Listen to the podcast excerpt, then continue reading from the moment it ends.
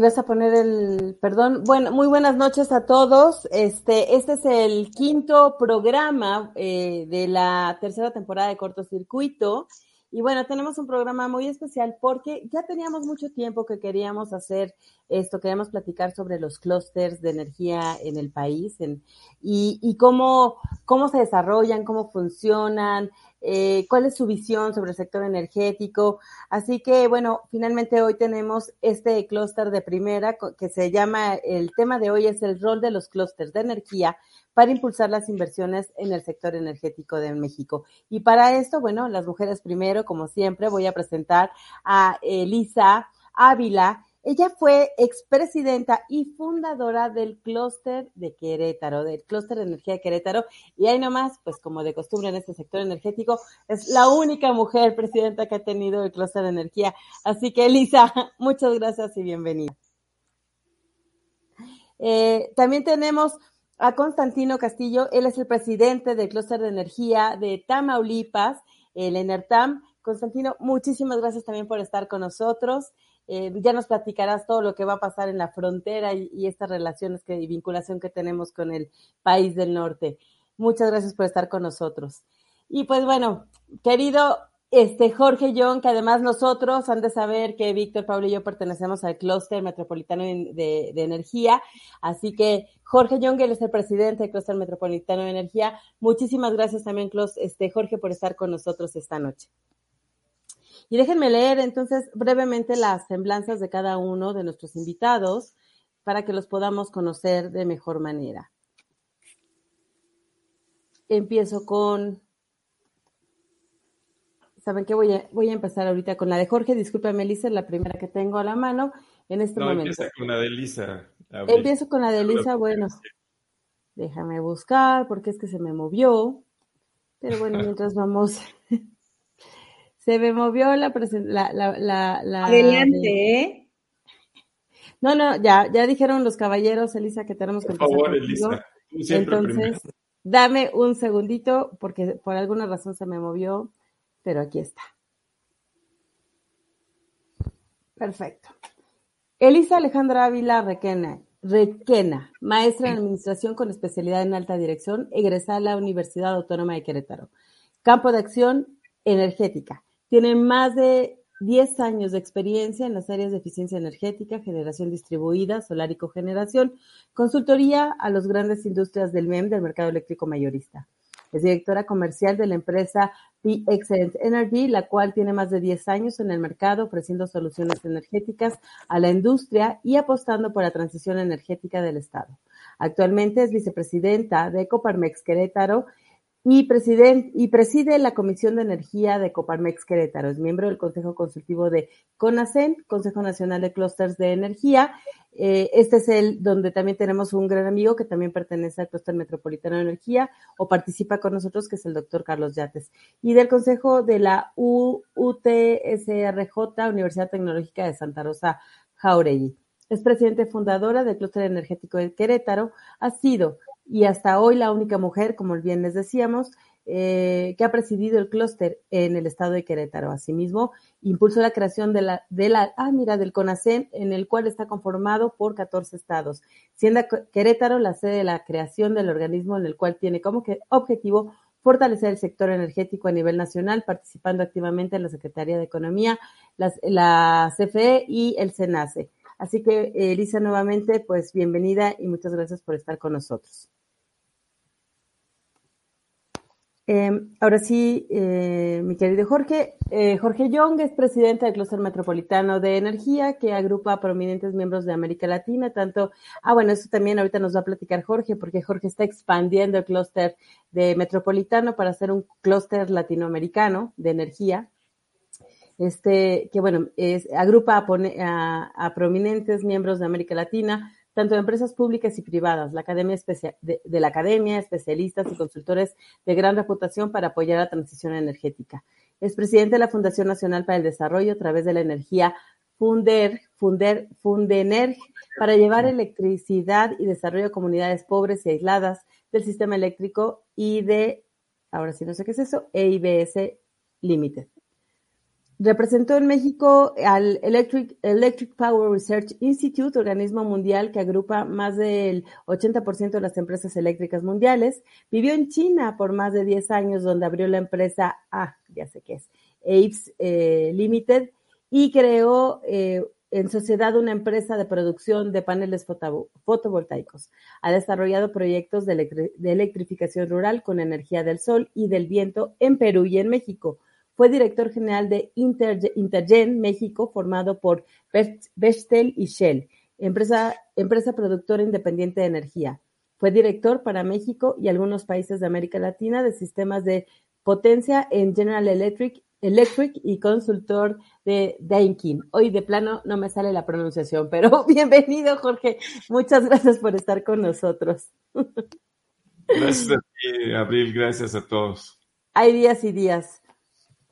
Y Constantino Castillo, originario de la de Ciudad Miguel Alemán, Tamaulipas, es ingeniero agrónomo especialista en bosques por la División de Ciencias Forestales de la Universidad Autónoma de Chapingo, México. Eh, tiene estudios eh, de maestría en administración otorgada por la División de Posgrado de la Facultad de Ciencias Químicas de la Universidad Autónoma de Nuevo León.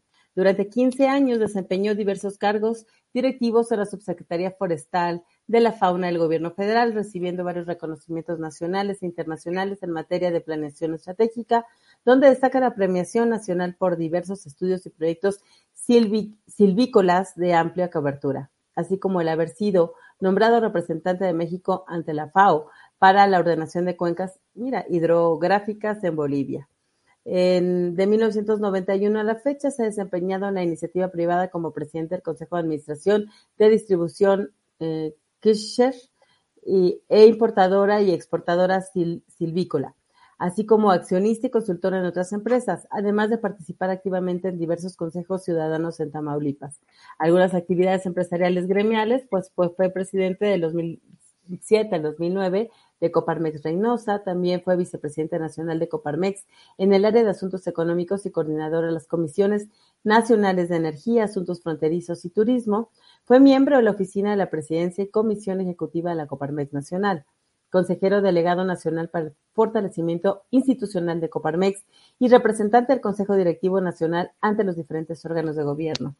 Eh, del 2016 a la fecha es presidente de la Asamblea General y del Consejo Directivo del Clúster Internacional de Energía de Tamaulipas, Texas, y del 2018 a la fecha es presidente del Consejo Directivo del Clúster Estatal de Energía ENERTAM, agrupando a los cinco clústeres regionales del Estado y dos consorcios binacionales de energía. Constantino, nuevamente, pues muchísimas gracias por estar con nosotros. Y ahora sí, te doy la palabra.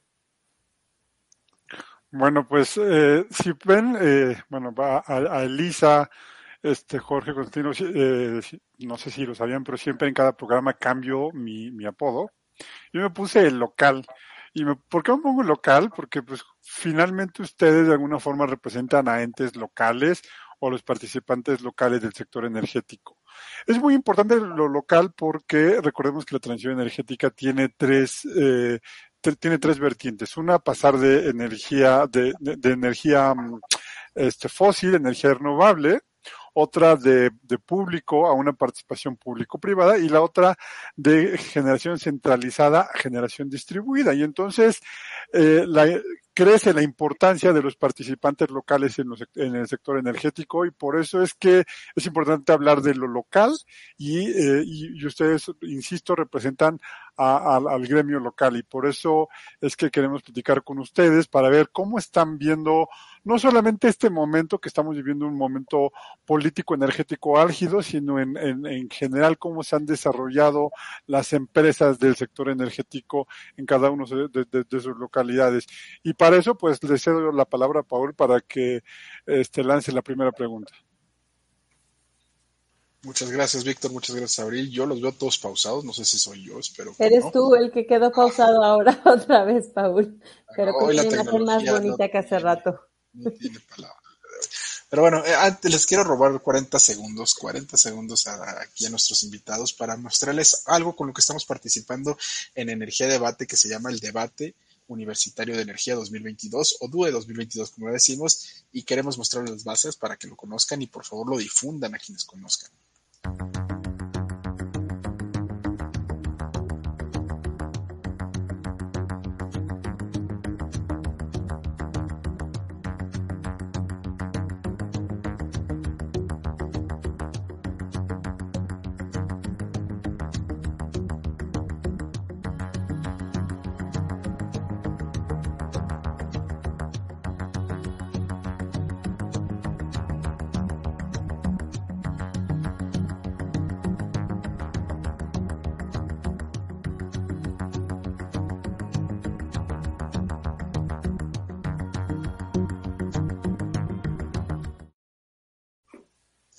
Así es, pues muchas gracias Paula. Los invitamos a todos, a Jorge, Elisa, a Constantino también. Seguramente ustedes conocen jóvenes universitarios, jóvenes que están en el posgrado, que quieren participar para poder hablar sobre lo cuál es el futuro del sector energético, cuál es su visión del futuro, eh, perdón, cuál es su visión sobre el futuro del sector eléctrico en México.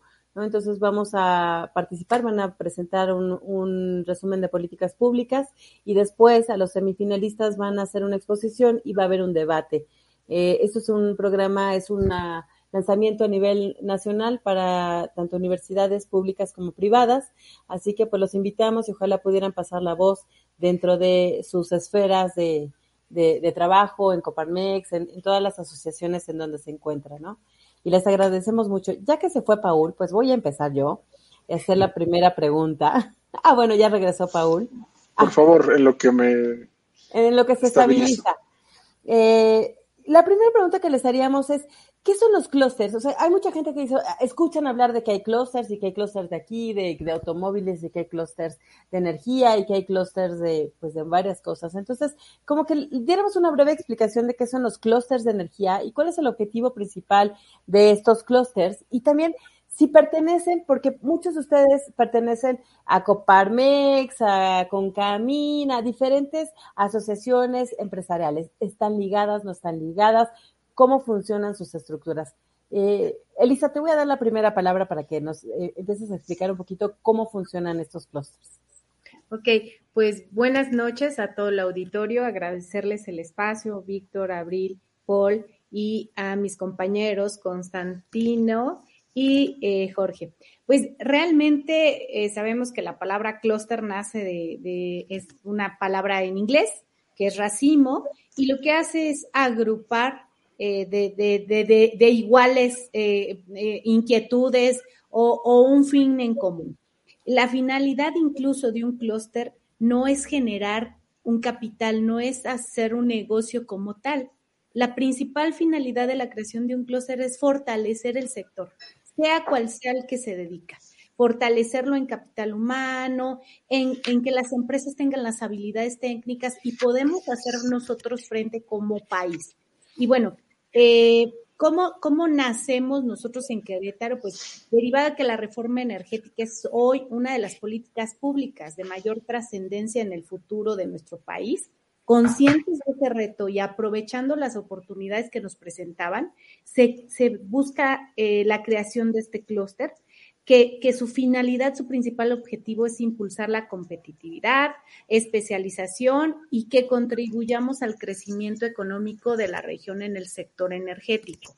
Importante, pues, fortalecer las cadenas productivas, ¿no? Que buscamos desarrollar sinergias, esfuerzos de cooperación y vinculación sobre todo entre las organizaciones del sector y una mejora.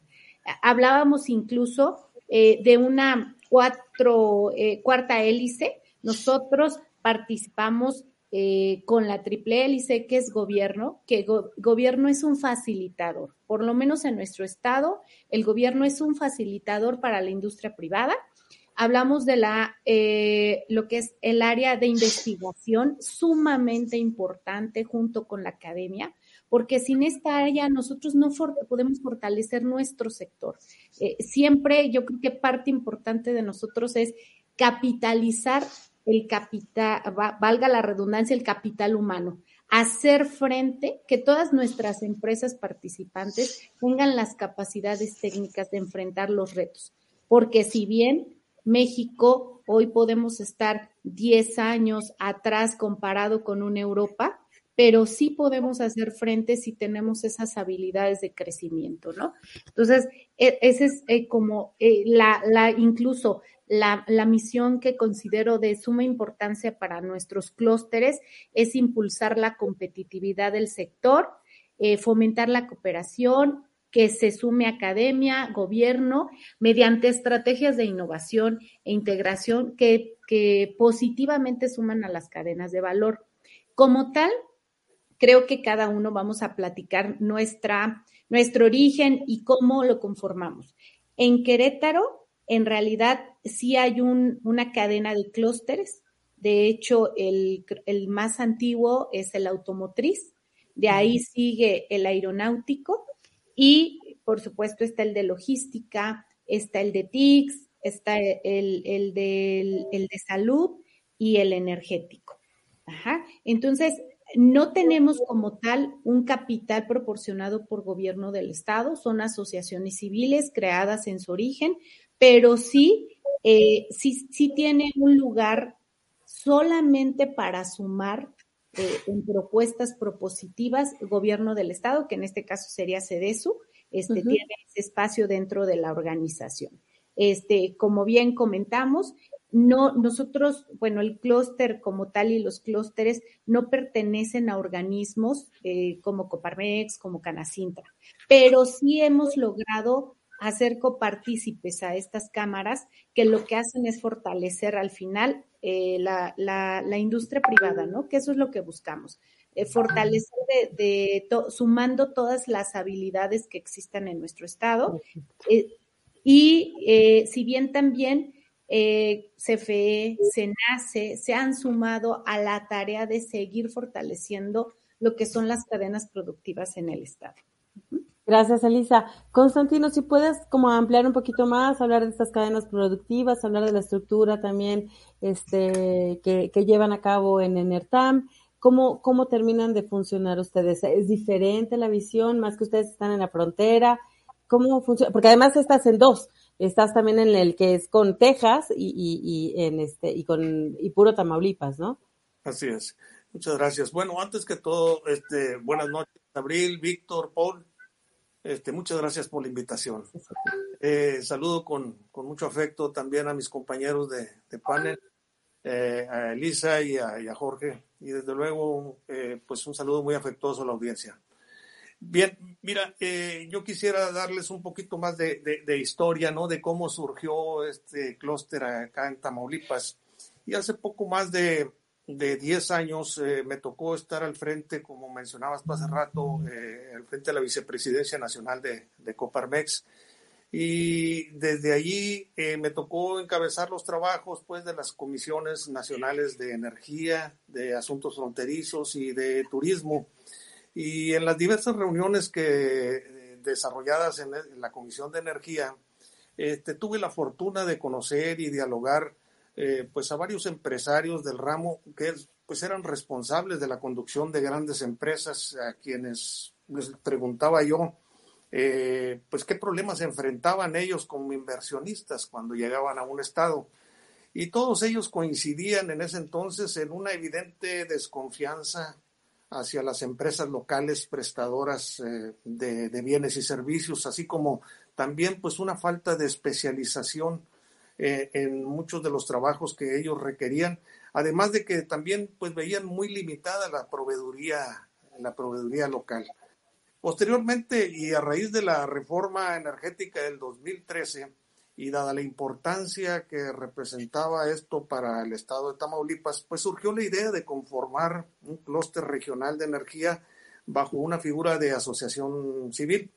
Y esto, pues desde luego, pues, pues este, afiliando empresas del ramo energético, pero aquí el punto importante es que todas y cada una de ellas tenían que pasar por un filtro bastante meticuloso de confianza de confiabilidad, pues, este, y sobre todo con un compromiso expreso por cada uno de ellos de capacitación y desarrollo constante, este, y pues ahí fue como surgió precisamente el clúster internacional de energía Tamaulipas, Texas, este, y que hasta la fecha, pues, me, este, me toca por ahí encabezar. Años después, eh, fueron surgiendo otros clústeres regionales en el estado de Tamaulipas hasta que hace aproximadamente cuatro años, pues surge la necesidad de articular, articular pues es la dimensión regional de todos esos clústeres y a fin de potenciar las sinergias que había en cada uno de ellos y hacer exponenciales los esfuerzos que realizaban eh, regionalmente eh, a fin de pues que se, eh, se haga eficiente pues su trabajo. De esta manera es también entonces como surge ahora el clúster de energía de Tamaulipas denominado ENERTAM, que también pues en este caso me toca encabezar esos esfuerzos y este clúster aglutina a los clústeres regionales asentados en Matamoros, en Reynosa, en la región ribereña, en Nuevo Laredo, y, en, y, en, la zona de Tampico, así como al consorcio binacional de CPGAS.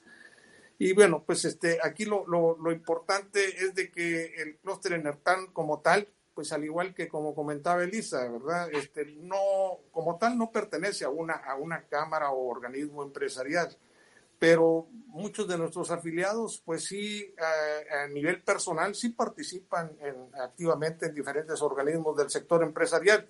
Este clúster se rige por un, por un consejo directivo que está conformado por un presidente honorario y en este caso para el nuestro es el, el gobernador del estado, pero aparte está ya la presidencia, la secretaría, la tesorería y tres vocales. Eh, para su desarrollo y el, el, el, trabajo que nosotros desempeñamos, pues nos, eh, tenemos siete comités, siete comités y estos, este, eh, uno es el de grandes empresas, el de infraestructura, el de capacitación y desarrollo de proveedores, el de tenencia de la tierra, impacto ambiental, economía de oil, eh, la, lo que es la energía no renovable de oil and gas. Y bueno, pues, y el último, pues el de energía renovable. Y bueno, desde nuestros principales objetivos, este, destaca promover el desarrollo y la competitividad y sobre todo la capacidad de proveeduría, la innovación tecnológica, la inversión y sobre todo propiciar las oportunidades de negocio, así como el aumento y el dinamismo de las empresas que desarrollan actividades inherentes al sector energético. Muchas gracias, Constantino. Sí, te vamos a platicar porque sí te toca doble. El, el mal querido ahora, este, oil and gas y junto con las renovables, pero ahorita vamos a platicar sobre eso. Este, mi querido Jorge, pues tú además traes este, esta visión de Latinoamérica, entonces también como platícanos un poco esta, esto que es el clúster metropolitano de energía y qué estás haciendo más allá de las fronteras. Bueno, antes que nada, muchísimas gracias por esta invitación. Muy buenas noches a todos. Y bueno, nosotros empezamos un poquito diferente a como empezó Elisa, Constantino, etcétera. Nosotros empezamos con una reunión con Comisión Federal de Electricidad. Déjenme decirles que si bien eh, yo viví muchos años fuera de, de, México, básicamente toda mi carrera profesional estuvo ligada con Comisión Federal de Electricidad en mayor medida y un poco también a, a Pemex, ¿no? Como eh, director general de Intergen, pues evidentemente nosotros éramos los que construíamos las plantas de generación eléctrica grandototas, ¿no? Para Comisión Federal de Electricidad, los que se llaman productores independientes de energía, etcétera. Entonces la relación con Comisión Federal de Electricidad pues fue siempre muy estrecha. Y nosotros nacimos porque eh, después de un periodo que estuve apoyando al Electric Power Research Institute, eh, eh, tuve una reunión con algunos de los amigos de Comisión Federal de Electricidad ellos me dijeron, mira, aquí el sector eh, energético está medio complicado, se han cancelado algunos de los, eh, pues de, de, las asociaciones que teníamos o algunos de los proyectos, mejor dicho, que teníamos con el EPRI, con algunas otras entidades. ¿Qué pueden hacer ustedes para ayudar? Pero ¿saben qué? Eh, queremos que no eh, este, eh, que no sean parte de la iniciativa privada, sino más bien pues una, un, una algo, algo que fuera eh, general y que nos pudiera ayudar. Entonces, a lo largo de, de, los años, pues he tenido la oportunidad de estar muy de cerca, incluso de tener amistad con gente muy prominente en el sector energético en México por ejemplo, el doctor Francisco Barnés, bueno, puedo, puedo eh, decir eh, muchas personas, y no, no quisiera decir a todos porque si me falta uno, pues no, no quisiera que se sintieran, pero e, e, ese fue el origen, es decir, ver qué es lo que podíamos hacer para el sector energético en México.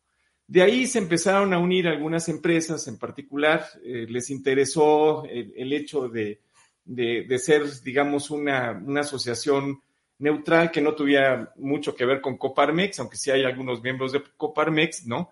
Y ver cómo podíamos de alguna forma y, principalmente, pues atraer inversiones a México, sobre todo para desarrollar la famosa transición energética que Víctor eh, describió eh, perfectamente, ¿no? Entre otros proyectos, pues teníamos los de eh, generar electricidad con basura y desde luego la especialidad o digamos en lo que yo me especialicé en China y en Perú, básicamente, que fue donde más proyectos hicimos. En Perú hicimos eh, proyectos de, electrificación rural en la cordillera del Guaywash, en los, eh, en los, en los Andes, ¿no? y también, bueno, en muchas partes, en la selva, etcétera, ¿no? pues era precisamente atraer la inversión de tal forma que pudiéramos lograr esa transición energética.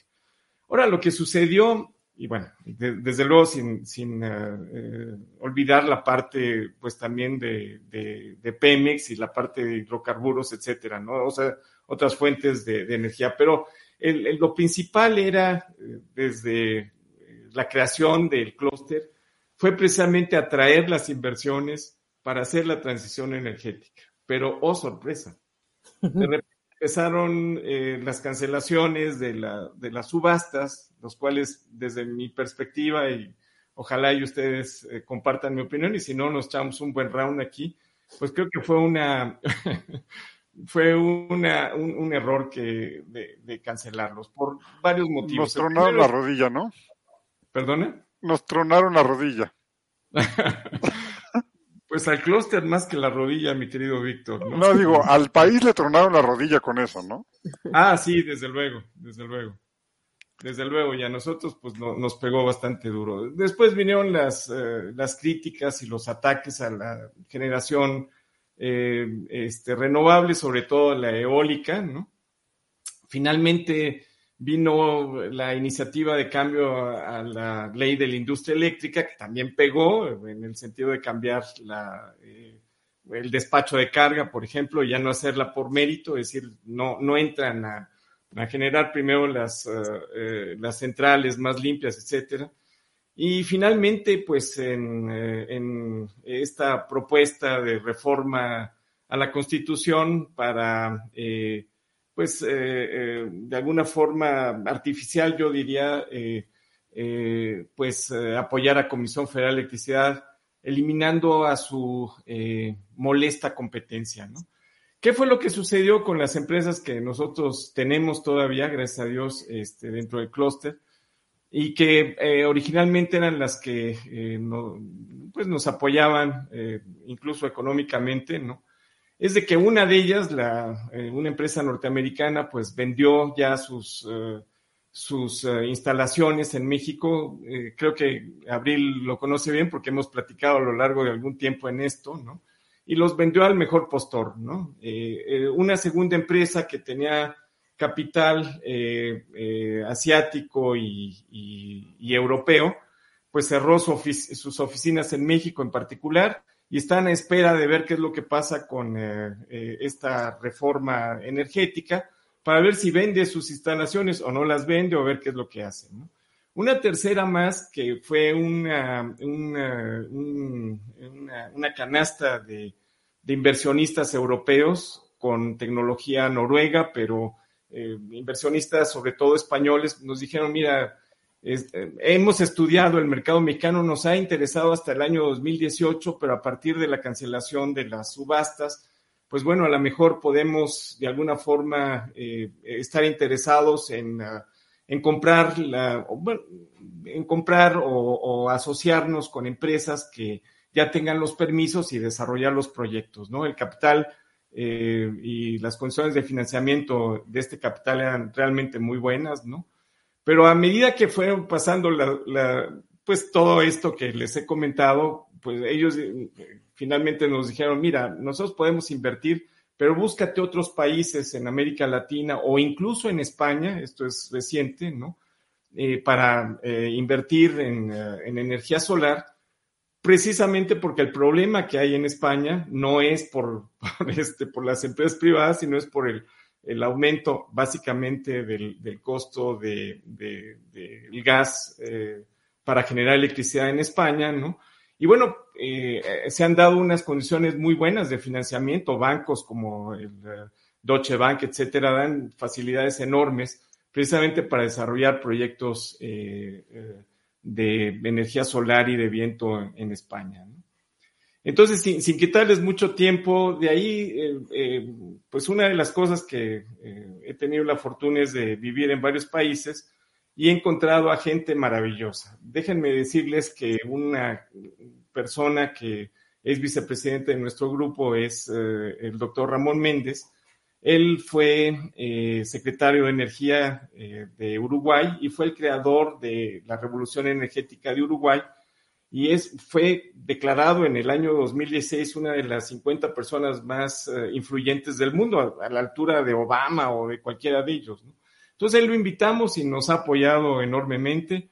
Otra de las grandes personalidades que nos ha apoyado en esa iniciativa, pues ha sido el secretario de Energía de Panamá, ¿no? Que eh, si ven ustedes, Panamá eh, está muy bien. En el COP26 fue eh, galardonado como el tercer país más importante en cuanto a descarbonización, etcétera. Y de ahí salió la idea, pues, de, expander las, las, funciones del clúster para hacerlo eh, más latinoamericano o hispanoamericano. no, no, eh, eso no quiere decir que no estemos interesados en México, sí, desde luego. Pero lo que ha sucedido con las grandes empresas que han apoyado al clúster es de que en realidad pues ellos no, no, no, no se han sentido muy atraídos y muy queridos, este, pues. A partir este de la iniciativa de reforma eléctrica, ¿no? Y a partir pues a partir de, la cancelación de las subastas, que fue lo primero, la, la, cancelación de subastas fue en 2018 que te nos adelantaste un poquito en, el, en los temas, pero ahorita vamos a abordar esos temas, Jorge. Muchas gracias. Y ya que regresó Paul, dice Microsoft que dice que a Paul hay que regalarle una suscripción a Starlink. Entonces, vamos a, vamos a, eh, en lo que ya regresaste Paul, vamos a, no, ya se fue. Entonces, Víctor, te toca, este, creo que eh, vayas con las siguientes preguntas para ellos, por favor.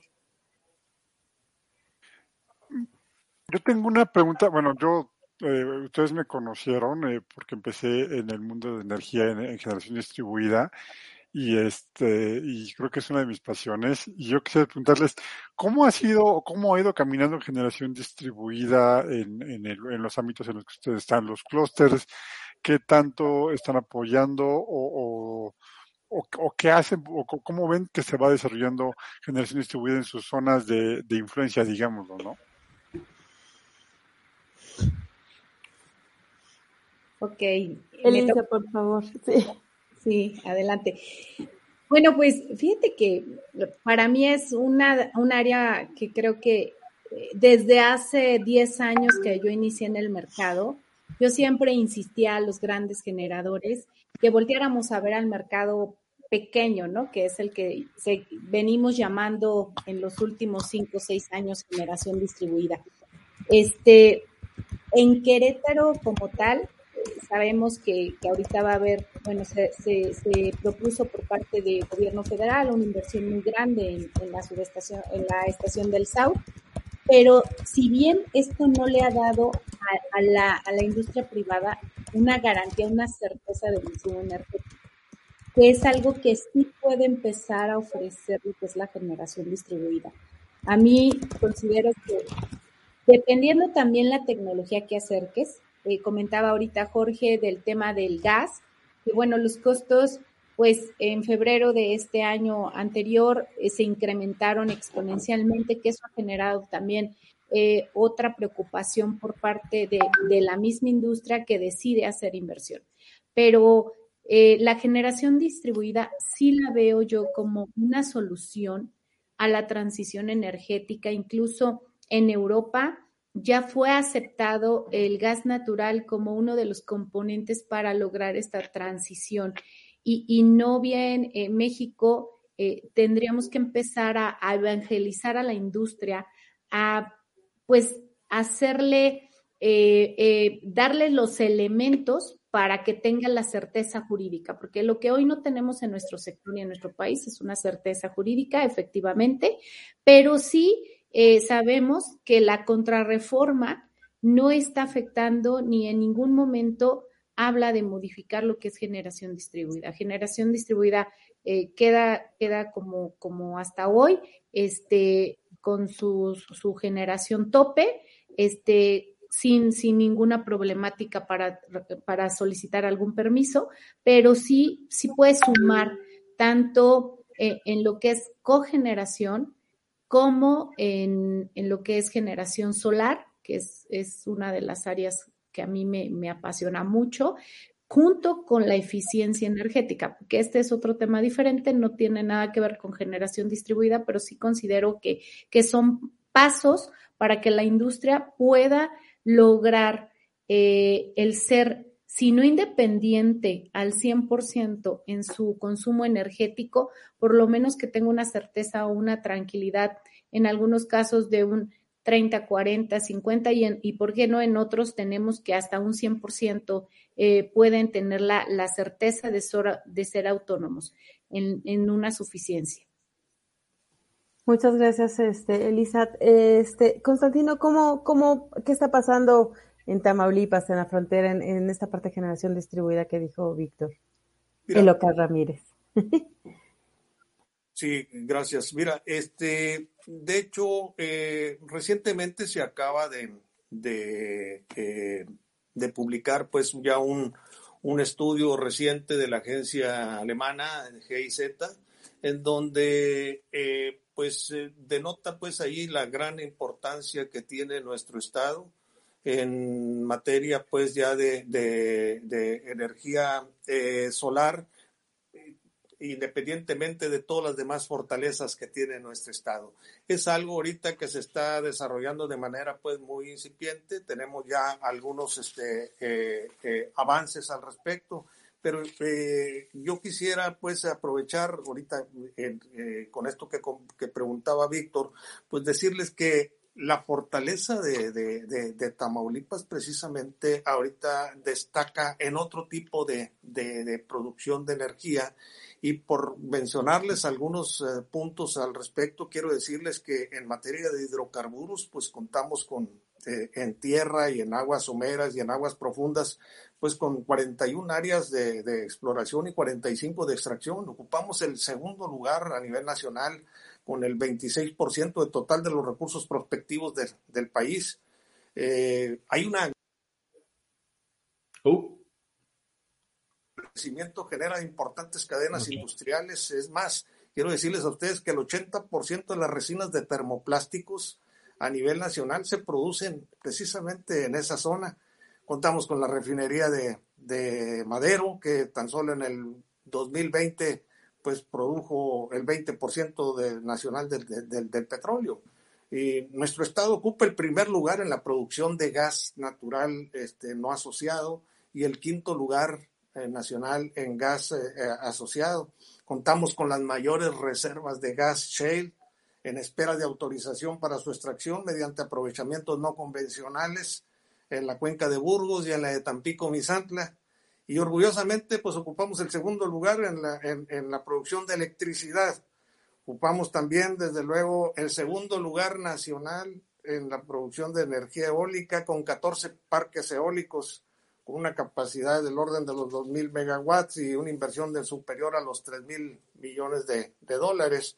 Sin embargo, en este estudio que yo les comento que acaba de publicar ahí la, este, la, eh, la agencia GIZ, eh, alemana, este, habla pues del potencial que tiene el Estado eh, en materia de energía eólica y este, hasta superior a los 20 a, la, a los 20 mil este, megawatts.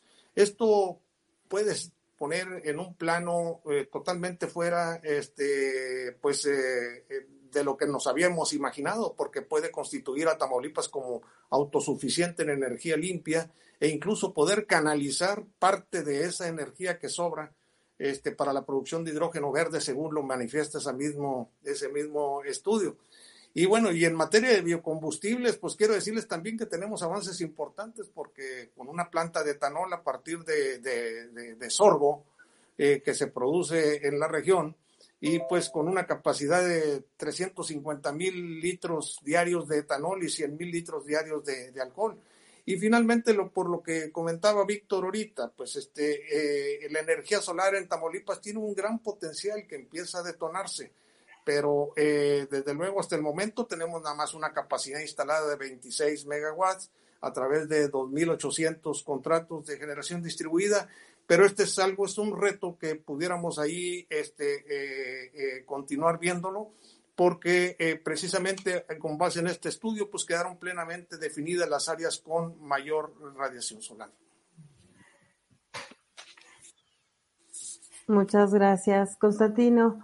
Eh, Jorge, si nos puedes este, Mira, la... No, adelante, Abril, perdón. No, no, no, por favor. Sí, por favor. Eh, no, es para que... no, no, es, la misma pregunta de Víctor, porque está en la, en la parte de las empresas que generación distribuida. Exactamente. La generación distribuida es esencial. Casi todos los países del mundo, al menos los desarrollados, van hacia, hacia generación distribuida. Yo quiero hacer un comentario aquí eh, que creo que eh, vale la pena aclarar. hay, hay dos formas de apoyar las energías renovables. Una de ellas es a nivel federal, a nivel de grandes planes, eh, PRODECEN, etcétera. Y la otra es la regional. Eh, yo creo que en el caso de Querétaro y en el caso de Tamaulipas ha habido pues la, gran fortuna de que a nivel gobierno se apoyan esas energías renovables. Eh, y bueno, también hemos visto proyectos interesantes en Baja California, en Chihuahua y en Nuevo León, ¿no? Eh, eso, eso, es, eso es muy importante. Eh, respecto a, generación distribuida, bueno, eh, desde luego, es, es, muy importante que se, que se desarrollen esos proyectos en estos, en estos estados. Es, es me parece la, la solución, ¿verdad? lo hemos visto en otros países de América Latina y bueno, están apoyando esa, esa iniciativa de hacer generación eh, eh, distribuida. Aquí el gran punto y el gran, la gran pregunta eh, que yo tendría Constantino y Elisa es, ¿y qué pasa si, si, si se acepta la, la reforma eléctrica? Es decir, si en realidad ya no se van a dar permisos a los generadores privados, ¿cómo, cómo funcionaría eso? si ya no eh, se va a permitir la autogeneración, eh, el autoabastecimiento, ¿cómo, cómo, cómo se puede desarrollar en sí la generación distribuida? Jorge, sí, definitivamente ya esta, esta, ¿cómo se llama? Estás tan acostumbrado a, a, la, a la dirección de tus programas en el clúster metropolitano que ya abriste una pregunta que queríamos hacerles, así que Perdona. No, está perfecto. Para la próxima pasa de las preguntas que quieren hacer y no me meto. Al contrario, Jorge, muchas gracias. Este, Lisa, pues te doy la palabra de lo que acaba de preguntar Jorge. Sí, y bueno, eh, lo que pasa es que generación distribuida son 500 kilowatts.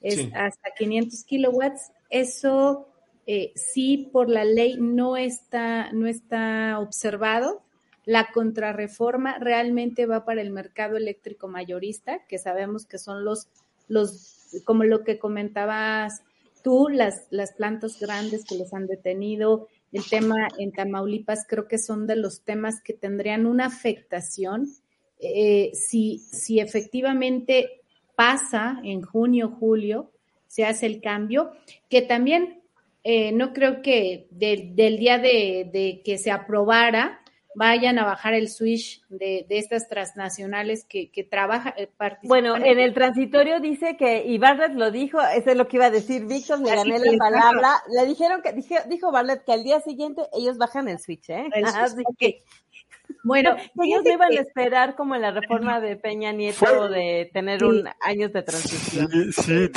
dijo que no iban a esperar a, seis meses, que los transitorios decían que al otro día, entonces si un privado sigue generando el otro día, está violando la ley, bueno, violando la Constitución. Sí, el tema ahí yo creo que, bueno, en Querétaro tengo el dato, que es los afectados en esta, en esta contrarreforma sería el 1.4% de todos los usuarios industriales. No tenemos grandes y, la, y, por eso, bueno, para mí la, la, la generación distribuida es sumamente importante, lo comentaste tú, lo comentó Víctor, hacia la transición, porque es la generación local, la generación en sitio, hasta donde yo tengo eh, conocimiento, digo, tal vez ustedes tengan algo, información adicional, no está delimitado por la ley esto, este, puedes generar desde baja tensión hasta lo que es eh, la, media tensión dentro de este parámetro, ¿no? Este, y eso permitiría y hace, ha permitido, pero además, aunque existe esas ventajas en, el Estado, eh, para la industria, esta misma generación distribuida genera incertidumbre. O sea, eh, no creas que ha sido sí, yo lo pongo porque sé. aún teniendo los fundamentos legales, eh, mientras no haya una certeza, muchos te dicen, no, no voy, no voy en un PPA, en, en, generación distribuida, no, no instalo en una cogeneración, no instalo en un tema solar, no, no, esa tranquilidad de hacer una inversión sabiendo que tendrás un beneficio en no menos de, no más de cuatro o cinco años, no lo hacen hoy por esta incertidumbre. Eh, pero sí eh, creo que no habría afectación hasta donde tengo entendido, por lo menos eh, es, este, este sector, ¿no? Los otros sectores, te reitero, en, en, Querétaro ese es el porcentaje, desconozco los a nivel nacional cuál sería el porcentaje de, de afectación, en, porque es en el mercado eléctrico mayorista. Al final es donde viene la afectación, donde dijeron ahorita les van a bajar el switch, pero eso sí, fíjate que esa parte eh, importante, Jorge, yo ya hice la pregunta a, algunas eh, personas en CFE, ¿qué sucede con ellos? Porque bueno, también nosotros como empresas privadas, como cámaras, tenemos que tener elementos para orientar a esta industria que va a estar afectada. Eh, porque incluso la ley hoy dice que te multa, o sea, tienes una penalización de tres años. ¿Pero una penalización de qué? Creo que, creo que ni siquiera aplica. Creo que los regresan de inmediato y vuelves a pagar tus 2.6 de tarifa GDMTH, ¿no? Entonces, no hay eh, tampoco para ellos esa claridad van a estar, porque lo que buscaría CFE es que es clientes, es que se regresen de inmediato. O sea, también no suena lógico esa parte de, de bueno, te sanciono, este, creo que pues siguen conectados a la red, de algunos casos que yo sé, de todos modos, aunque les eh, venda otra empresa, ellos siguen una parte ahí conectada. Yo, tendría una, pregunta. Oh, me, parece que 1.7% de las empresas afectadas me parece que es muy bajo, ¿verdad? Eh, en realidad no, no. me parece un poquito difícil de, entenderlo, ¿no? Es decir, en, el sentido de que hay, por ejemplo, si eh, ves las industrias eh, exportadoras, pues ellos requieren grandes cantidades de energía, ¿no? Es decir, este entonces ahí generación distribuida se quedaría corto, me parece, ¿no? Y, y, por otro lado, si, si vas al autoabasto, bueno, lo que yo tengo entendido es de que el autoabasto se termina, ¿no? Sí. Con la... Con, entonces, no, no, no sé, eh, ahí sí, creo que sí hay afectación definitiva para, para las maquiladoras, para, para la industria en general en México. Tú eso lo vives un poco más, ¿no, Constantino? ¿Cómo, cómo está, cuáles son los porcentajes? Porque quizás son industrias diferentes, no lo sé, que tengan mayor impacto. Para poner en contexto lo, lo de esta interesante pregunta, eh, yo quisiera recalcar algo primero, que el, sector energético de Tamaulipas constituye uno de los pilares más importantes eh, para el desarrollo económico, no solo del Estado, sino a nivel eh, país. Sin embargo, pues este, debo ser franco que hay gran incertidumbre derivada de los planteamientos observados en la iniciativa de reforma. Eh, nos preocupa la desaparición de los órganos reguladores este, en materia energética, los cuales pasarían a control directo de la, pues, del gobierno federal. Y desde luego, pues este, no tanto, eh, si bien es cierto que es muy importante lo de la preocupación por, parte de la, de, la, Comisión Reguladora de Energía, también de la Comisión Nacional de Hidrocarburos, ¿verdad? Y en este caso, porque este, los contratos petroleros que están adjudicados, que fueron adjudicados en las rondas este, eh, acá en Tamaulipas, este, si, si van a ser pasados a la administración de CENER, generaría una incertidumbre tal que, que, eh, que pondría en riesgo la, la, inversión. Y ahora, en cuanto a esto que hablaban ahorita de la generación distribuida de paneles solares, pues este, la interpretación de la iniciativa pues pone en riesgo la inversión presente y futura, ya que pues como se genera in situ, pues este y se establece un contrato de interconexión con CFE, pues podría interpretarse como un contrato de generación privado. Entonces esto pues también es, algo preocupante. Pero eh, algo que se comentaba ahorita y que sí nos preocupa bastante es este, que en esta iniciativa eh, de reforma los contratos de abastecimiento, pues se habla de que no serán renovados, incluso pueden ser cancelados, argumentaron que, argumentando que fueron otorgados en contravención a lo que establece la, la ley del Servicio Público de Energía Eléctrica, por lo que no serían ni reconocidos, ni tampoco serían adquiridos por parte de CFE. Y quiero decirles que en Tamaulipas contamos con seis parques eólicos que, que, fueron construidos bajo ese esquema. Los otros ocho fueron construidos este, bajo el esquema de subastas. Pero estos seis que fueron construidos bajo el esquema de autoabastecimiento, pues están en ese gran este, problema, pues, de que de aprobarse esta iniciativa, pues desconocemos qué va a pasar con esas inversiones. Aquí el gran tema no, no, no sería, eh, eh, más bien sería regular, ¿verdad? No, cancelar. Porque ¿qué, se va, ¿qué va a pasar con eso? ¿Van a quedar de floreros o no sé? No, entiendo. Este, que, son, son inversiones tan fuertes que, sería imposible pensar en que quedaran pues ahí abandonadas. Entonces, este, eh, pues creo yo que, la, iniciativa tal y como está planteada ahorita no garantiza la, suficiencia de energía eléctrica eh, que seguramente estamos ahorita, y eso es una, una, forma muy personal de ver las cosas, de que estamos en el umbral de, los grandes apagones, ¿eh?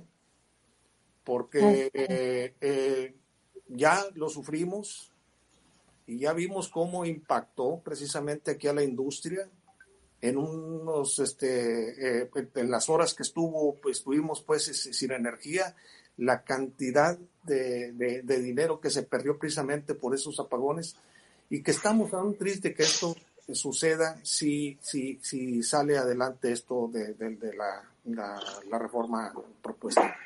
Yo, yo diría que eh, esta se la voy a preguntar a Víctor y a Paul, porque me parece que ya tuvimos una probadita ahorita en Nuevo León con lo que pasó con Ibedrola, en donde pues a varias empresas fueron como forzadas, ¿no? A, cambiarse a la CFE. Hubiéramos, fíjense que, que eh, ojalá hubiera estado aquí también este nuestro querido amigo César Cadena de, de poderse, de poder venir aquí y platicarnos eh, cuál es la perspectiva, cómo, qué pasó con las empresas que, que se, que se han cambiado para allá, ¿no? Que tuvieron que irse a la CFE en este, en este, en esta cancelación de permiso de, de Ibedrola. Entonces, quizás, no sé si Paul, Víctor, pudieran también un poquito, ya que se tocó este punto, abordar este tema y después hacer alguna pregunta también para nuestros invitados. Bueno, antes quisiera darle un poco de tranquilidad a Constantino y no es que en Tamaulipas sufran para entender la, iniciativa. Yo creo que ni siquiera en CFE han entendido la iniciativa. Este, y lo, no lo digo por descalificar, lo digo por intentar entender. Yo tuve la oportunidad la semana pasada estar en el Parlamento abierto y de repente la gente que iba a hablar a favor de la iniciativa te daba argumentos en los que reclamaba por qué no se había aplicado la reforma o más bien el marco jurídico actual. Entonces, en realidad, no estaban diciendo algo a favor de la reforma, sino que pedían inversión privada. Que, eh, pues eso, la, la reforma, la, la, la contrarreforma, es, al contrario, lo que es la inversión privada. Esa es la primera parte. La segunda, sí, lo que sucedió en, en este, eh, en, en, con la planta esta, de Dulces Nombres, lo que sucedió fue que eh, primero el sistema, el sistema eléctrico va a tener, va a tener carencias pierde reserva rodante en verano y pierde regulación de frecuencia en, en, invierno. Entonces, ahorita la, el propio Senase está sufriendo por la salida de dulces nombres. Y aunque hay, hay un exceso de generación en, en, esa zona, este, pues nunca existe ese exceso en realidad, ¿no? O sea, sí, sí tienen problemas. Y lo que sucedió fue que los grandotes que se pudieron eh, ir como usuarios calificados y migrar al mercado eléctrico se fueron con CFE calificados obligados a firmar un contrato de largo plazo, este, mientras que los pequeñitos que no pudieron, porque son centros de carga que, que no puedes sumar, que no sale, no es costable sumarlos, se terminaron yendo a suministro básico, lo que significa un incremento de costos bastante interesante, ¿no? Este, entiendo que esta empresa va a tener una planta más que, que caiga en esta suposición o en estas condiciones en, eh, en este, no recuerdo si es Durango o Coahuila, bueno, es en la comarca lagunera, por, eso le digo que no recuerdo cuál de los tres estados es, este, pero eh, sí hay un problema de que empiece a hacer esto la Comisión Reguladora de Energía y empiece a presionar para la, la, peor parte es que la, función de la CRE es eh, eh, buscar el beneficio del ciudadano, del consumidor, y aquí lo que están haciendo es regresarle todo el mercado a un solo generador, ¿no? Este, pero ah, ah, yo, yo, yo ahí tengo una pregunta muy interesante y es, Constantino, tú estás en un estado que tiene un superávit de energía, exporta, si no me equivoco, el 70% de la energía, y Elisa, tú estás en una región que tiene, al contrario, una deficiencia de energía y hasta donde yo tenía entendido, muchas empresas se quisieron instalar en la zona, pero no se pudieron instalar porque ya hace falta energía, básicamente transmisión, ¿no? Y, también un poco de generación insisto, que nos ayudaría a resolver.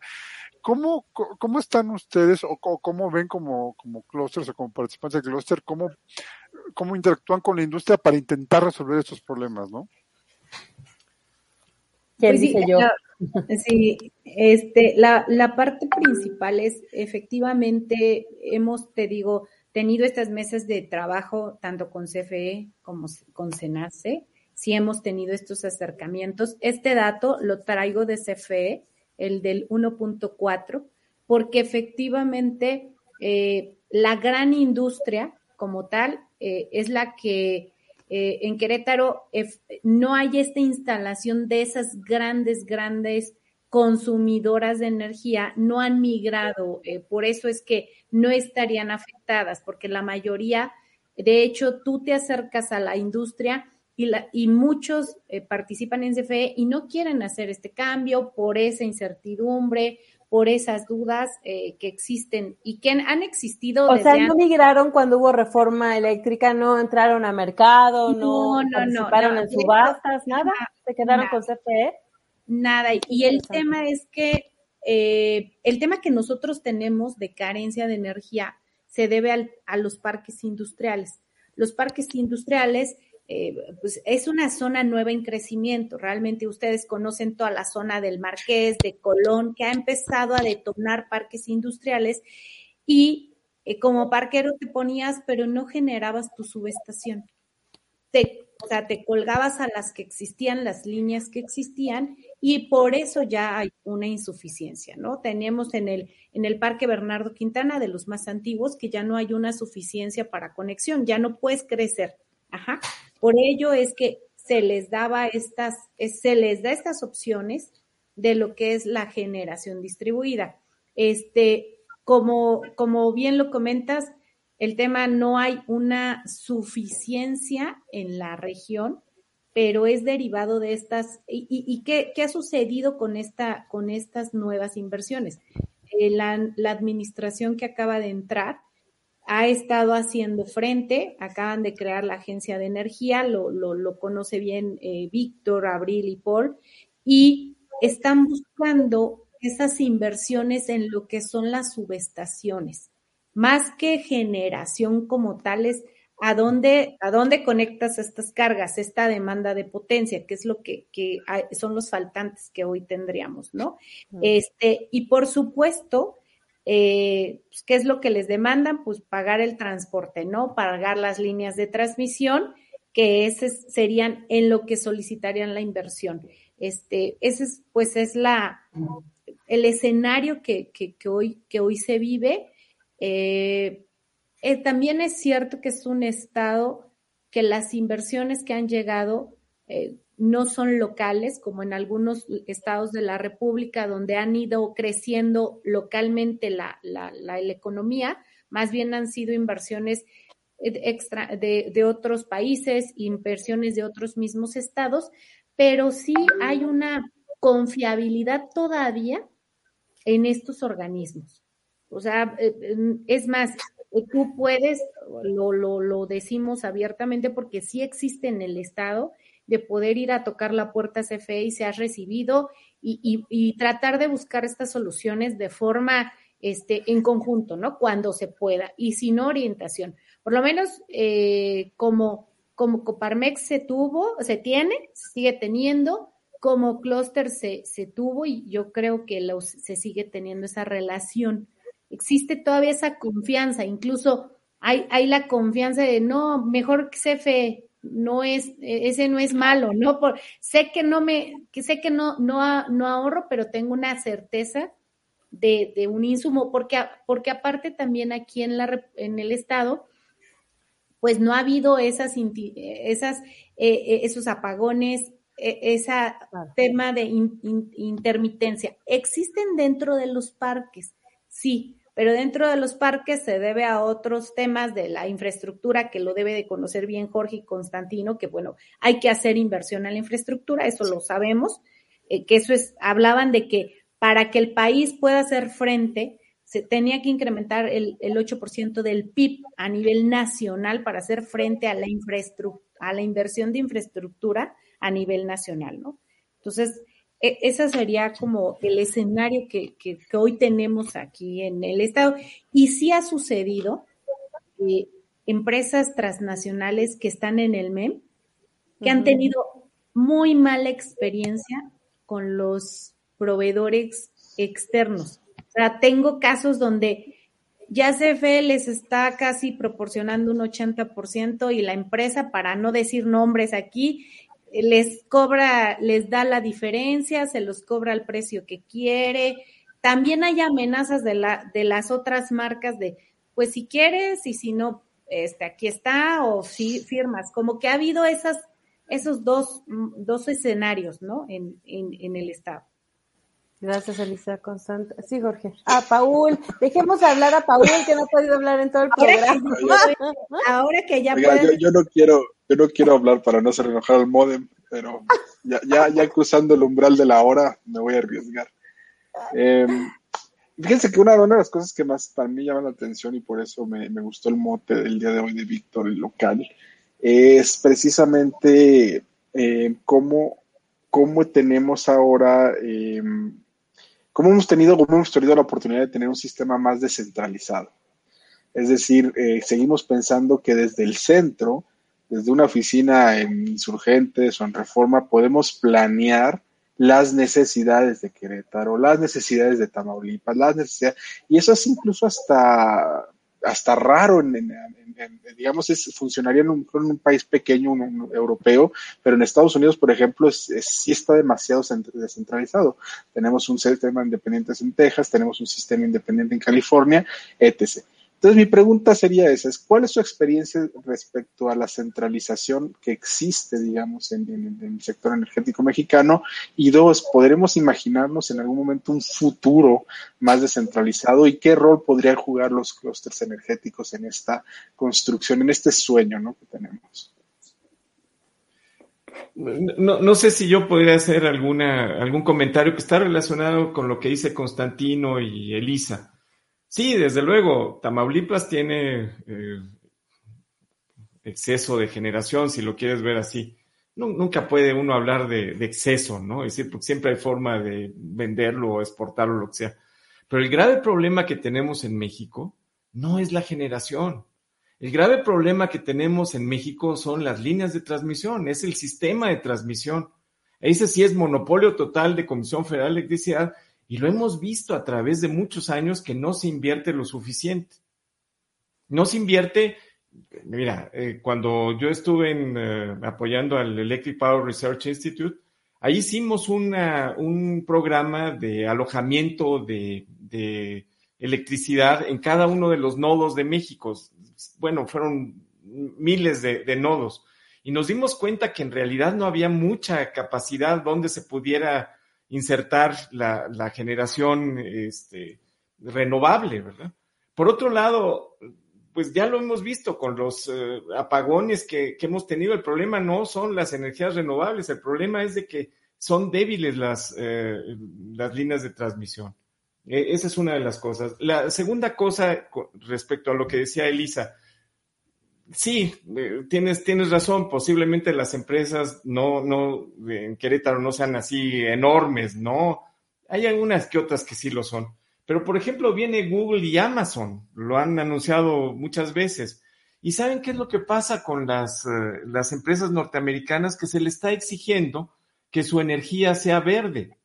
Entonces, ¿cómo, cómo vas a resolver ese problema si en realidad solamente el 29% de la generación que tenemos en México es considerada limpia, ¿no? Eh, en fin.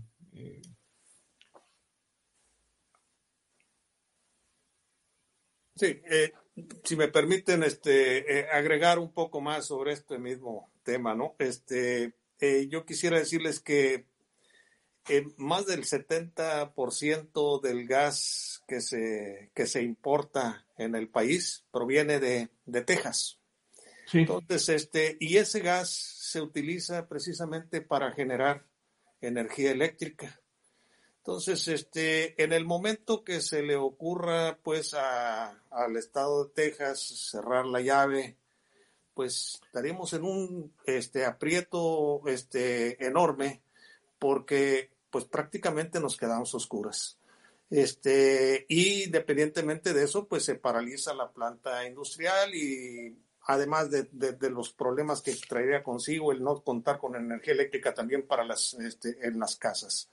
Entonces, este, eh, creo que es un tema este de, que después a lo mejor valdría la pena tocarlo por su importancia en otro, en otro, este, eh, en otra videoconferencia, pero, pero sí es un tema de soberanía.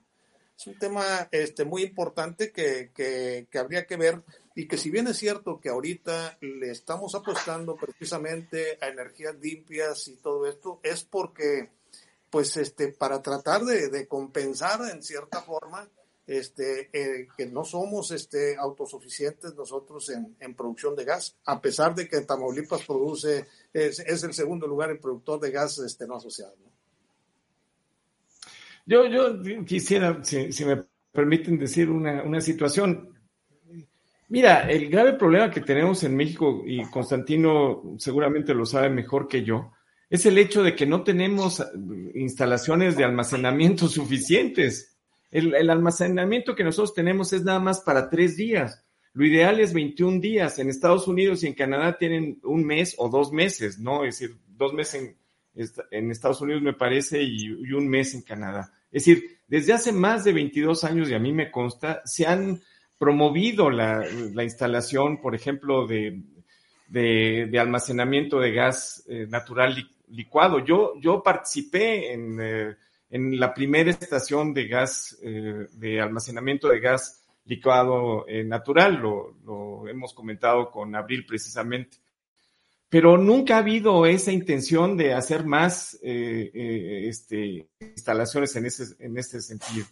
Entonces, pues bueno, soberanía, más bien, eh, más que soberanía, pues está el hecho de asegurar que tienes la generación eléctrica en, México. Y posiblemente, Constantino, te refieres al hecho de que en el año pasado, pues hubo una, eh, un apagón tremendo que me parece que afectó a más de nueve millones de, de, de usuarios, de usuarios, es decir, este, no de personas, de usuarios porque en Texas pues se tuvo una temperatura demasiado baja, se congelaron las instalaciones, eh, se incrementó eh, la demanda de gas en, Texas precisamente por esas bajas temperaturas, ¿no? Y se tuvieron que cortar pues el suministro de gas. Y eso sí, las empresas norteamericanas subieron, me parece que 700 veces, algo así, eh, 700%, el, precio del, del, gas para poderlo entregar a México. Sí, tienes razón, pero hay, vamos a ver eh, la, situación. Si, si, en realidad queremos tener una soberanía este, energética, como tú dices, pues vamos a hacer más instalaciones de almacenamiento de, gas, ¿verdad? Ahí, sí es lo que, lo que se tiene que hacer eh, urgentemente. El, problema no es del suministro de, Estados Unidos hacia México, decir, y tú seguramente lo sabes, Constantino, nunca ha fallado el suministro de, Estados Unidos a, México y ha tenido unos precios que son muchísimo mejores que los que tienen en, Europa o en otras partes del mundo, ¿verdad?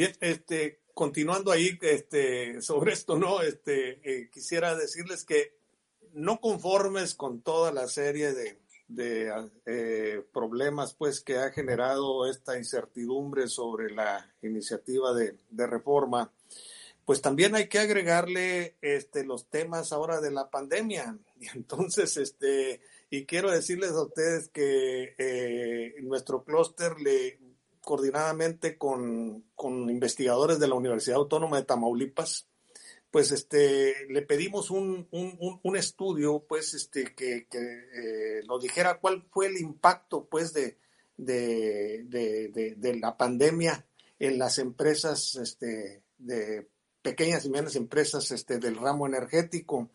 Y, y, bueno, los, este, los resultados fueron muy, muy, muy este, impactantes porque este, quiero decirles a ustedes que el 75% de, de las empresas encuestadas sufrieron afectaciones en sus niveles de producción y aumentaron sus, sus, sus costos variables. Y más del 30% disminuyeron sus centros de producción y o vieron afectadas sus ventas y pues esto repercutó eh, seriamente en las operaciones de sus actividades, incluso en algunas eh, empresas hasta eh, pues pusieron en riesgo su sobrevivencia, ¿no? Este, y, y, bueno, y si a esto, otro problema más ahí que les quiero decir es que hemos estado viendo pues una falta de liquidez por parte de Pemex y las empresas tractoras este, para pagar sus compromisos este, hacia las empresas, las pequeñas y grandes empresas que, que, que, realizan los trabajos y que todos ellos pues son socios nuestros. Entonces, este, eh, este, este tema es bastante delicado porque eh, suma ya este, varios cientos de millones de pesos la deuda que tienen precisamente este, eh, Pemex y sus empresas este, tractoras para con las pequeñas y medianas empresas que son, están afiliadas a nuestro clúster creo que, que es algo que, que, también pues viene todavía a, a complicar más la, la, situación. Pongo sobre la mesa ese, esta cuestión porque no sé si en los, eh, clústeres este, que ustedes representan también eh, tienen eh, problemas similares. Elisa, Jorge. Bueno, eh, adelante, Elisa, por favor. Sí, si quieres tú, Jorge, porque realmente bueno, Sí, desde, desde luego. Y mira, una de las cosas que nosotros tratamos de hacer eh, para pues todo, todo el territorio nacional es, eh, es pues tratar de ayudarles de alguna forma con las personas que tenemos en el clúster, pues para que esos pagos se hagan un poco más, eh, más rápidos, ¿no? Eh, eh, pero bueno, es decir, eh, otro, otro punto que también comentaba Elisa, que yo estoy totalmente de acuerdo, es de que Comisión Federal de Electricidad siempre te tiende la mano. Digo, ah, va a haber algunas excepciones y todo lo que tú quieras, pero el acceso siempre se ha dado. Antes de este régimen presidencial y ahorita también lo mismo. Nada más que hay muchas limitantes que ellos tienen, pero, pero digamos, trabajar con Comisión Federal de Electricidad no es una cosa difícil, digamos, en los temas que estamos, estamos manejando. Si te pones a ver la cuestión de, inversiones, si te pones a, ver la cuestión de capacitación del personal, nada más dos, dos temas eh, importantes. En el Electric Power Research Institute hicimos el programa de redes inteligentes para Comisión Federal de Electricidad. Eso se entregó en el año 2017. En 2018, pues básicamente se canceló. En el año 2017, también en el EPRI, eh, hicimos la capacitación para Comisión Federal de Electricidad para que se pudiera hacer la generación termoeléctrica flexible. Déjenme decirles que, por ejemplo, países como Francia, que tiene una gran eh, eh, capacidad, digamos, nuclear para generar electricidad, las plantas nucleares en Francia también operan en forma flexible para, eh, para apoyar, digamos, la, la, la generación intermitente con renovables. Pues bueno, yo creo que eso duró, pues que serán tres meses y después se deshizo, ¿no? Es decir, este. Entonces, hay muchas cosas que se puede hacer en Comisión Federal de Electricidad que van más allá de la voluntad del personal de, de, Comisión Federal de Electricidad. Eso sí, definitivamente. Entonces, yo, yo creo que uno de los puntos que tenemos que hacer en el clúster, nosotros lo hemos intentado, la verdad no hemos tenido éxito, es tratar de convencer a los que toman decisiones dentro de CFE, de la Secretaría de Energía, etcétera, que vale la pena ir por allá. Eh, parece que, que no, no les gusta el hecho, no sé si sea machismo tecnológico, lo que sea, decirles, oye, pero es que en otras partes del mundo se han podido resolver estos problemas, ¿no? ¿Por qué no, de alguna forma, pues lo acercamos? El EPRI a eso se dedica, ¿no? El EPRI básicamente lo que hace es, es exponerle a, a, todo el mundo las mejores experiencias que hay en generación eléctrica, sobre todo, ¿no? Pero de alguna forma no ha tenido mucha resonancia en eso. En el pasado sí, eh, nada más una, una, cosa muy, muy, muy corta. En 1963, Comisión Federal de Electricidad hizo un convenio con Electricidad de Francia precisamente para hacer el plan de desarrollo, de plan eh, de electrificación nacional. Y no solamente llegaron a eso, sino que Electricidad de Francia también sugirió cuál sería el organigrama adecuado para Comisión Federal de Electricidad. Eh, al, eso se hizo con un director de CFE. El director siguiente dijo, no, pues cómo, es decir, este, si nosotros lo podemos hacer con nosotros. Entonces, todo eso que se invirtió en tiempo, en dinero, etcétera, pues se vino para abajo. Uno de los problemas que tiene Comisión Federal de Electricidad es que no es constante. No es constante. Ha habido ideas muy buenas, pero no duran. Y si, y si Comisión Federal de Electricidad no está manejada como una empresa productiva, pues entonces vamos a tener esta, estos bandazos tremendos, ¿no? Es decir, este. Completamente de acuerdo, sí, Elisa.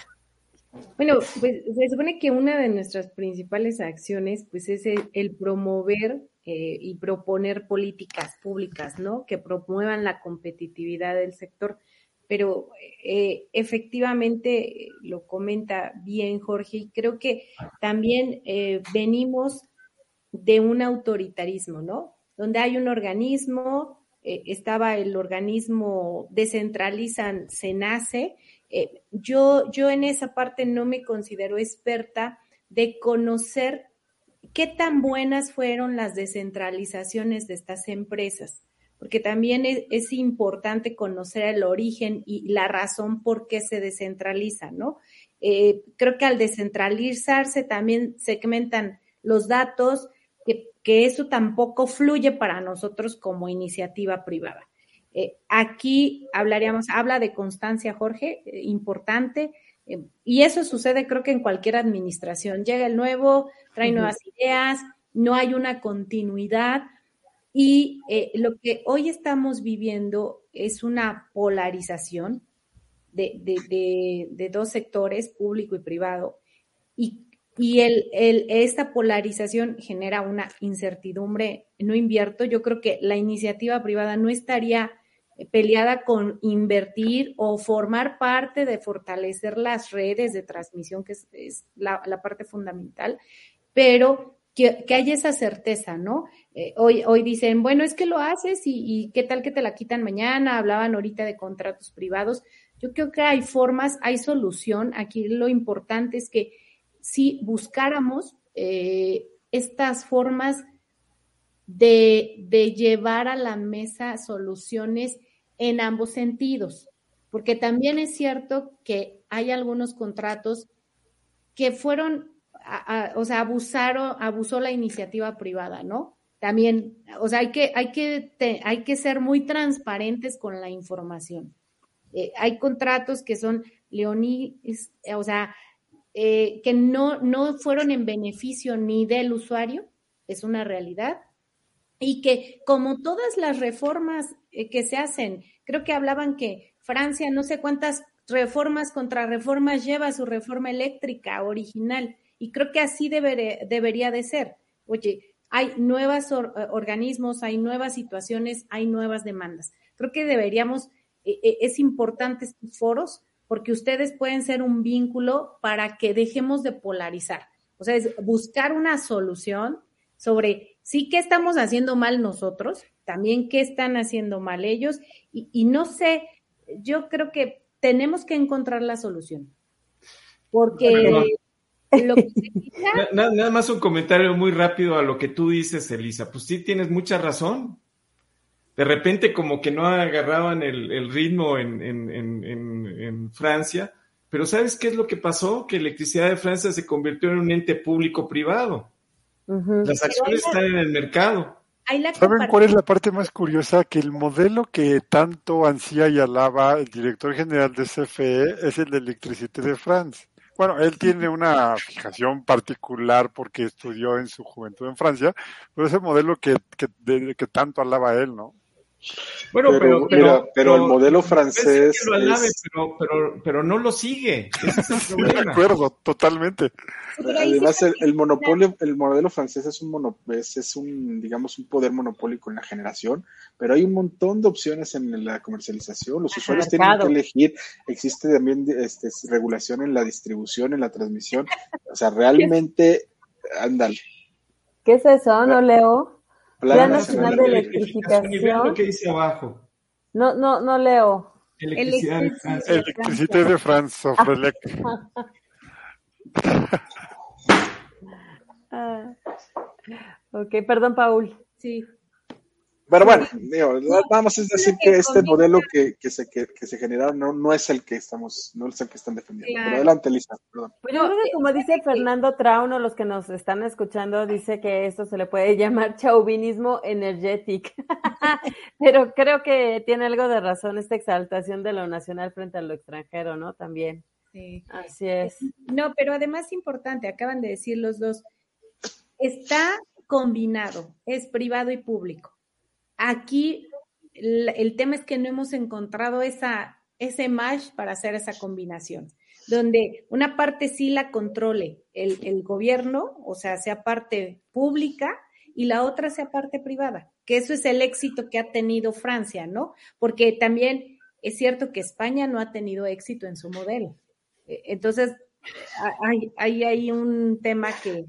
Vas, Jorge, vas, Jorge, dime. No, no, no, no, no, no, no, ya, ya estoy no, hablando dilo, mucho. Dilo, porque es importante, pero sí es importante que menciones, porque sé por dónde vas, este, el tema de por qué no han tenido también éxito en el modelo español y cuál es la diferencia con el modelo mexicano. Entonces, hay mucha diferencia en el modelo español y el modelo mexicano. Eh, eh, el problema que hay con España es de que de repente les creció la factura por, por el suministro de gas. Rusia y ahorita con el problema de Ucrania y con el problema de Estados Unidos no sabe qué es lo que va a pasar. Yo los invito, Constantino, Elisa, a todos ustedes, de que vean las oportunidades que hay en España ahorita para desarrollar proyectos de, generación eh, eléctrica renovable. El Congreso está, el gobierno está apoyando eso, los bancos están apoyando eso hay una cantidad de facilidades como nunca se habían visto posiblemente en el mundo, precisamente para mitigar ese problema. Es decir, eh, o sea, la solución al problema de España es tener más eh, este, energía renovable del sol y del viento para bajar los costos. Ese es, ese es el punto. Hay otros factores más, pero no, no quiero extenderme mucho en esto. Bueno, ¿qué creen? Ya no se, se nos está acabando el tiempo. Constantino, ¿quieres hablar? ¿Quieres decir algo? Nada más complementando esto, efectivamente yo recientemente estuve por allá también en España y precisamente constaté esto que no podemos comparar el esquema de, España con el de México. Efectivamente allá el problema se agudizó por el alza en las tarifas del gas, ¿no? Y este, pero nada que ver con, con otro tipo de situaciones. Eh, al contrario, se está estimulando pues este, las inversiones este, eh, y sobre todo para evitar este problema del gas, eh, inversiones ya en producción de energías limpias, ¿no? Así es. El, eh, nos dice a, Mauri, es una pregunta y me gustaría que la contestáramos antes ya de que cerremos. Y bueno, saludar a los que nos, nos han acompañado, que obviamente estuvo Antonieta Gómez, Fernando Tra, Jorge Fernández desde Monterrey, Microsoft, este, el doctor Amaury Serrano y S. Cruz de la Universidad, eh, dice, estudiante de energías renovables, Universidad Abierta y a Distancia de México también. Este, saludos atentamente, Luis se llama. Y eh, Ángel Sánchez también hace rato cuando hablabas, Elisa, de, eh, de que no estaba muy claro, eh, pues justamente el tema de las penalizaciones eh, cuando eh, si es que llega a pasar la iniciativa de reforma, también nos habló de esto y dijo que había muchas trabas en el mercado. Y eh, a Mauri nos hace la pregunta de que si creen que se esperen apagones como presión social para pasar la contrarreforma de Barlett. ¿Alguno? Chan, chan, chan, chan. Yo, yo tengo otra hipótesis distinta. Dice, yo, yo hemos- creo que es al contrario, ¿no? Porque si hay apagones, pues la gente ve mal a CFE, a quien culpes a CFE de, de los apagones. No, pues sí, siempre le echan la culpa a los privados, Elisa. Pero bueno, es un punto de vista. No, eh, eh, Elisa, no, no, no, no estoy tan de acuerdo contigo, porque si te acuerdas en los apagones anteriores, pues la, la- el problema eran los privados. Los privados, digo, Según la CFE eran los renovables. Sí. Sí, Bueno, pero. ¿quiénes, quiénes tienen los renovables? La mayoría los tiene eh, los privados. Es decir, entonces, sí se podría utilizar esto de los apagones como un arma política, digo, Ah, pero definitivamente. ahí va a ser a- dependiendo a nivel de quién. O sea, si avientas el apagón a, a- a nivel industrial, sí. A nivel local, creo que no, que es su mercado de ellos, es a quien van dirigidos, creo que no les, no les sentaría bien para, para, para nivel local, me refiero a usuarios domésticos, ¿no? Ah, Yo no creo tanto en la básico. maldad de alguien en particular que vaya a bajar el switch y que deje una Sí, población yo eh, sin electricidad y que diga, no, no la culpa creo. tienen los privados. Creo que más bien torpeza o falta de cuestiones de operación, de procesos, ¿no? Este, Yo, yo coincido con Jorge, pero yo, yo que sí veo que si la reforma no se aprueba, el presidente eh, es capaz, porque tiene las herramientas en la mano, de darle un descontón al, subsidio eléctrico y subir la tarifa 50% de un día para otro, que lo puede hacer, nada se lo impide, y decir, ya vieron, por no haberme dado la reforma, subió el costo de la energía eléctrica.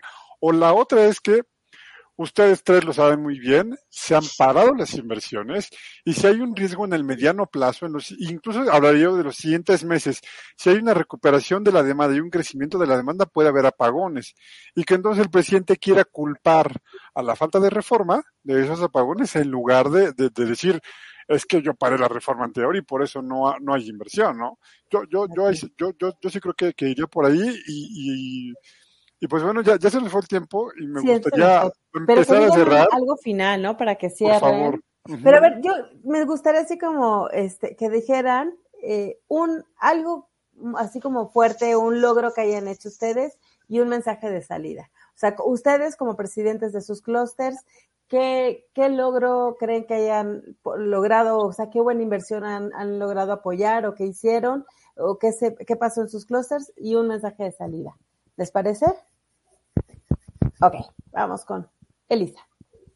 Ok, bueno, pues agradecerles y creo que el informar a la iniciativa privada en nuestro estado era algo de lo que se carecía, ¿no? Informar en el tema energético, eso se ha logrado, se sigue haciendo, es algo que tienes que seguir haciendo y fortalecer las competencias de las empresas del sector energético que en nuestro estado pues no son grandes, no son grandes capitales este tema energético en particular, ¿no? La, la industria que existe este, es pequeña y se ha buscado la capitalización y profesionalización de las mismas para poder hacer frente.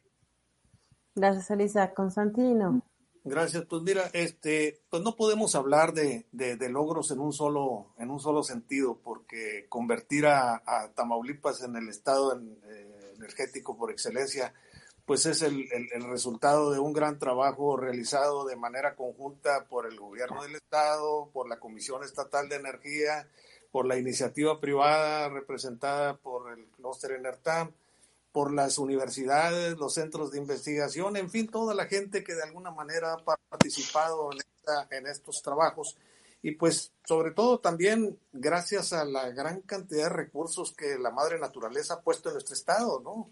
Eh, y por otro, pues ya finalmente decirles a ustedes que la clusterización definitivamente, pues sí es una, una organización que nos permite el crecimiento y desarrollo de las empresas de un mismo ramo, nos da pues mayor nivel de gestión, y confianza sobre todo a los afiliados y a su y, al y, pues eh, su trabajo se fortalece pues en la medida que se vinculan los esfuerzos eh, con el gobierno del estado en la búsqueda de mejores condiciones sobre todo para todos los pobladores no Muchas gracias, Constantino. Jorge.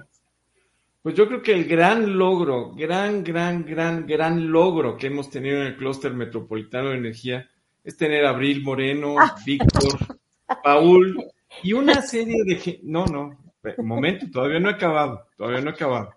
Y una, una serie de gente que de verdad no solamente son eh, reconocidos altamente en México, sino también en muchos países, si les puedo decir, en Perú, en eh, Uruguay, en Panamá, en Costa Rica, en Chile, en, Colombia, en Estados Unidos con nuestro amigo George Baker, que ha participado muchísimo con nosotros, en Alemania y en España.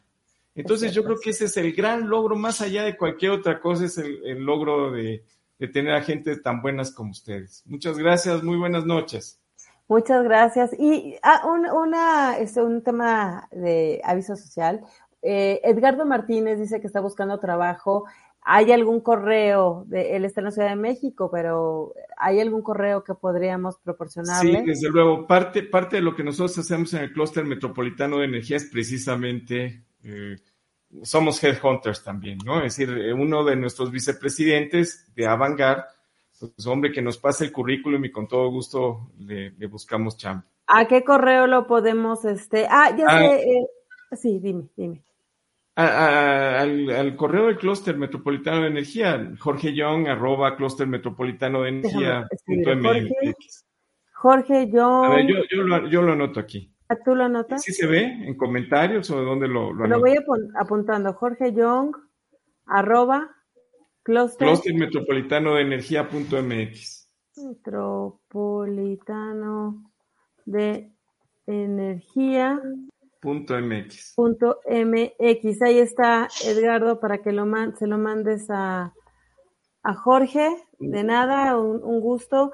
Este, si se quiere dedicar a energías renovables así de gran capacidad, mejor que busque chamba en otro lado.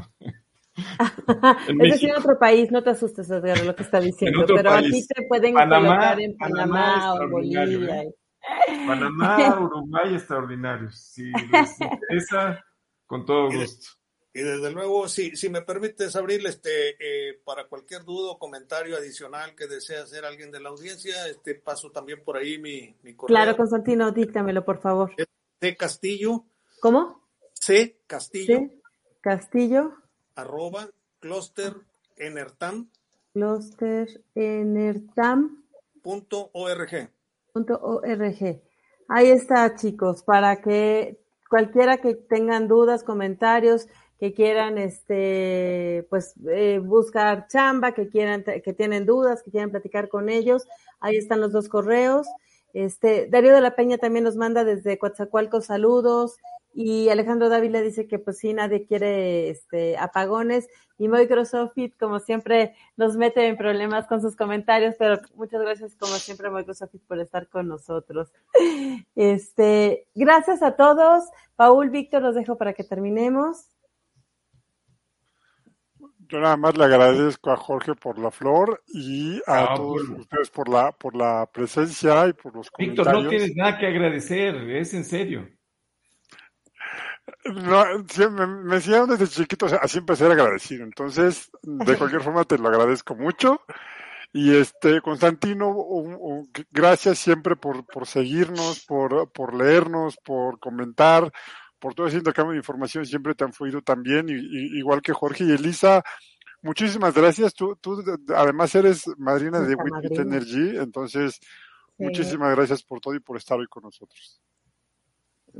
Paul. Muchas gracias por estar aquí. Yo tuve que cambiar de navegador, cambiar de modem, cambiar de pantalla y todo. Pero bueno, fue una sesión atropellada un poquito, pero gracias. La verdad es que me llevo muchas cosas y creo que muchos de, muchos de nosotros este, conoceremos más de los costes en gente. Gracias. Pues como dice Microsoft, que te tenemos que regalar una suscripción a Starlink o algo por el estilo para que no te vuelva a pasar lo de hoy. Así que, este, pues muchísimas gracias.